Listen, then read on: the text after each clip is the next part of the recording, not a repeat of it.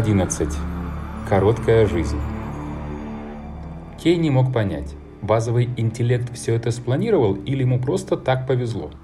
Он делал ставку на проделки Би. Хотя, с другой стороны, откуда Баззи мог знать о том, что накачивание канала энергии продлится 20 вместо заложенных в план 2 лет? Или знал? Голова Кей разрывалась от таких вопросов чаще, чем ему хотелось. Значительно чаще. Если это был план, то очень коварный, который мог создать только Би. 20 лет сидеть на одном месте и смотреть в одну точку. Вот это повезло.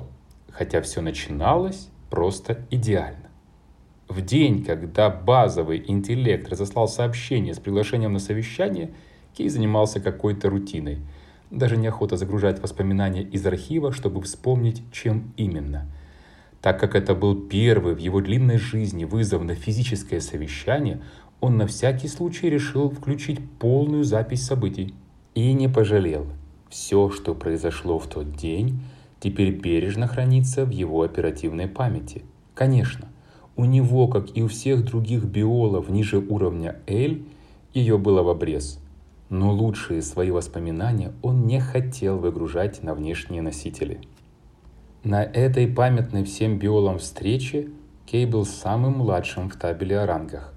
Поначалу он испугался, что попал сюда по ошибке, даже подошел еще раз к двери, чтобы убедиться, что та открывается при его приближении. Значит, его сигнатура добавлена в базу приглашенных. Само совещание было коротким, но произвело фурор среди собравшихся. Базовый интеллект объявил о том, что люди найдены, и что ученые смогли заново изобрести нультранспортировку. Вернее, именно повторное открытие метода прокола пространства позволило найти координаты планет, куда сбежали люди. Оказалось, что в нультпространстве хранится информация о всех перемещениях, которые были сделаны с Геей. А потом Би объявил, что руководить программой построения инфраструктуры будет Кей-81, то есть именно он.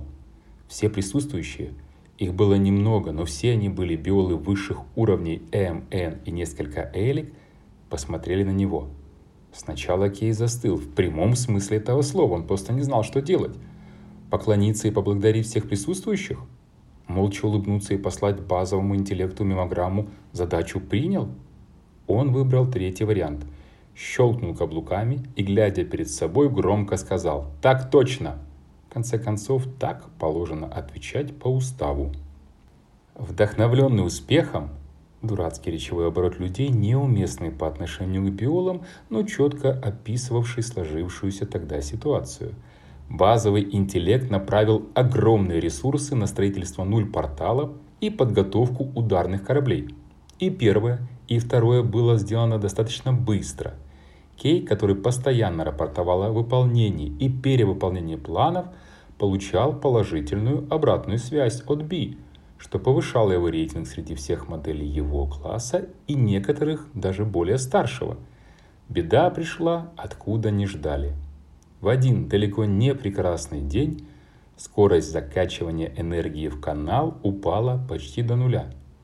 После продолжительных совещаний и еще более продолжительных расчетов, которые сделали ведущие умы системы, ученые развели руками. Они не смогли понять, почему это произошло и как повысить скорость до приемлемой.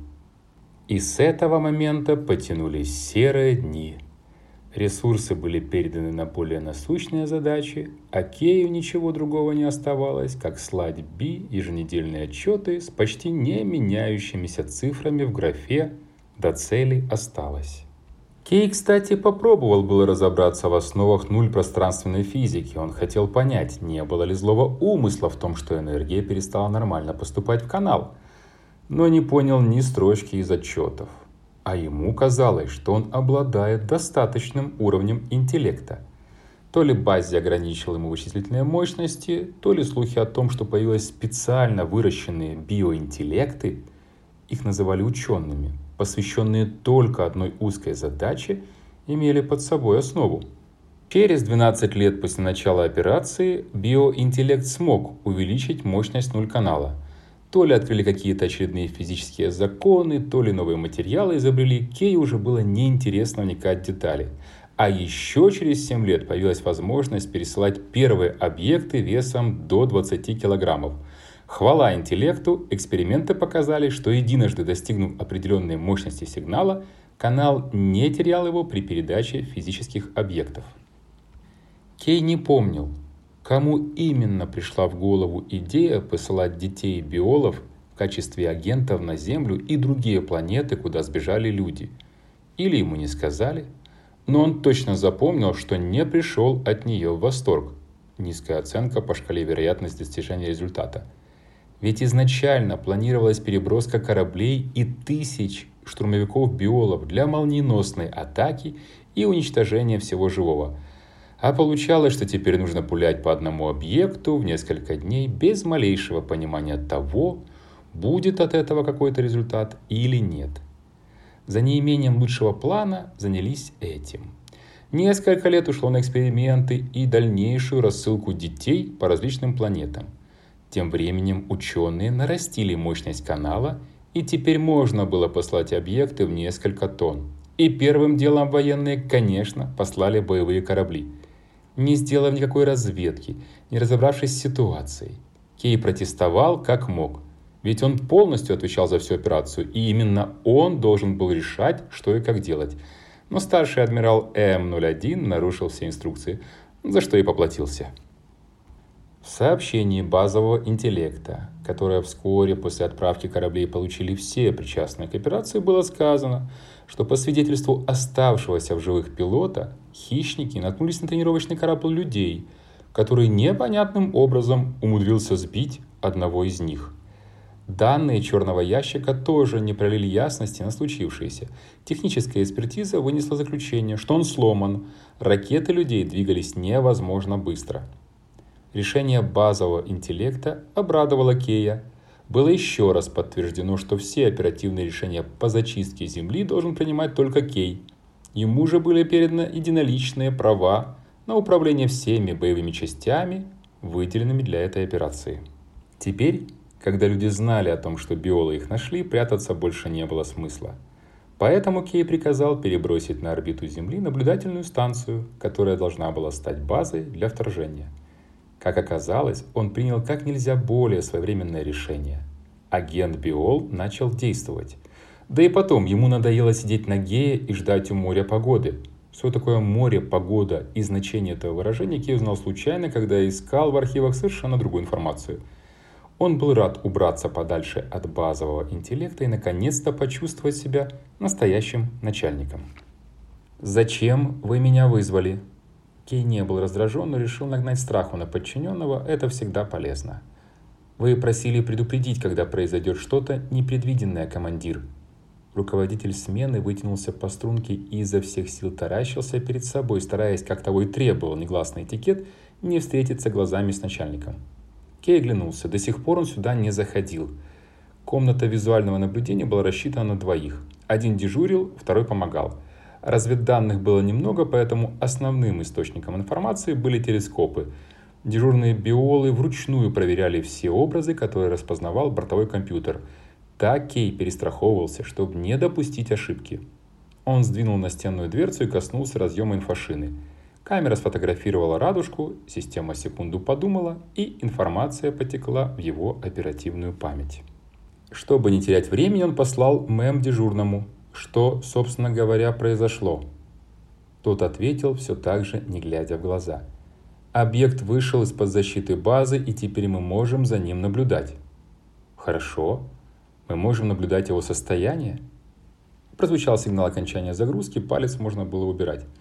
«Да, но не все параметры. Мониторинг не работает нормально». Наконец-то рапортующий нашел в себе силы поднять глаза.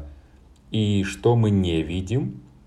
«Состояние некоторых центров головного мозга и центральной нервной системы». Такая ситуация описана в протоколах. Кей не собирался проверять, помнит ли офицер все параграфы инструкции, ему просто было лень загружать техническую документацию в память. «Так точно. Допускается отсутствие данных телеметрии, если есть визуальный контакт». То есть вы наладите получение информации до того, пока он не скроется в лесу или в горах. Мы уже над этим работаем. Нечеткий ответ. На всякий случай я напоминаю, какое наказание ожидает вас лично в случае потери объекта. Обнуление памяти. Кию показалось, что F, как там его номер, вздрогнул. Странная реакция, наверное, все-таки показалась. «Так точно, сэр!» Биол еще сильнее вытянулся в струнку и щелкнул каблуками. «Замечательно!» Кей не ожидал такой бурной реакции. «Пока мы мило болтали, я просмотрел отчет. Что за сопровождающая персона?» «Объект сопровождается как минимум одним человеком. Видимо, это наблюдение за нашим подопечным». Офицер решил, что тут уместнее снова перевести взгляд за правое ухо начальника. «Почему вы сразу об этом не сказали?» Кей окрасил голос спектром раздражения. «Я перечисляю факты по мере их поступления с учетом критичности веса каждого события». Кей замер на минуту, чтобы пробежаться по алгоритму принятия решения. «Да, этот служака сделал все по протоколу. Надо его подправить. Впредь я попрошу отчитываться мне в другом порядке. Сначала то, что выходит за рамки допустимого, а потом все остальное. Понятно?» «Так точно!» Кей сел в кресло. «Сопровождается как?» «Мы поняли, что это тайное наблюдение. За им шпионят. Мы перехватили отчет на базу». Кей закрыл глаза, перебросил полную мощность на мозг.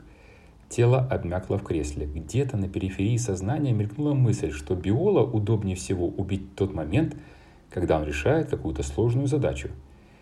Через 2,5935 секунды решение было принято. Хорошо, вложился в норматив. «Я приказываю вам организовать незаметное похищение и доставку этого человека сюда». «Так точно. Разрешите вопрос?»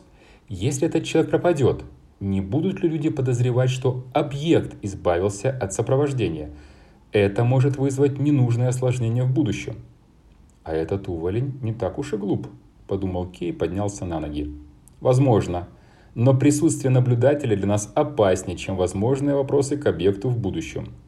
А если он найдет корабли, то он нам вообще станет не нужен. Его миссия на этом закончится, как и его короткая жизнь».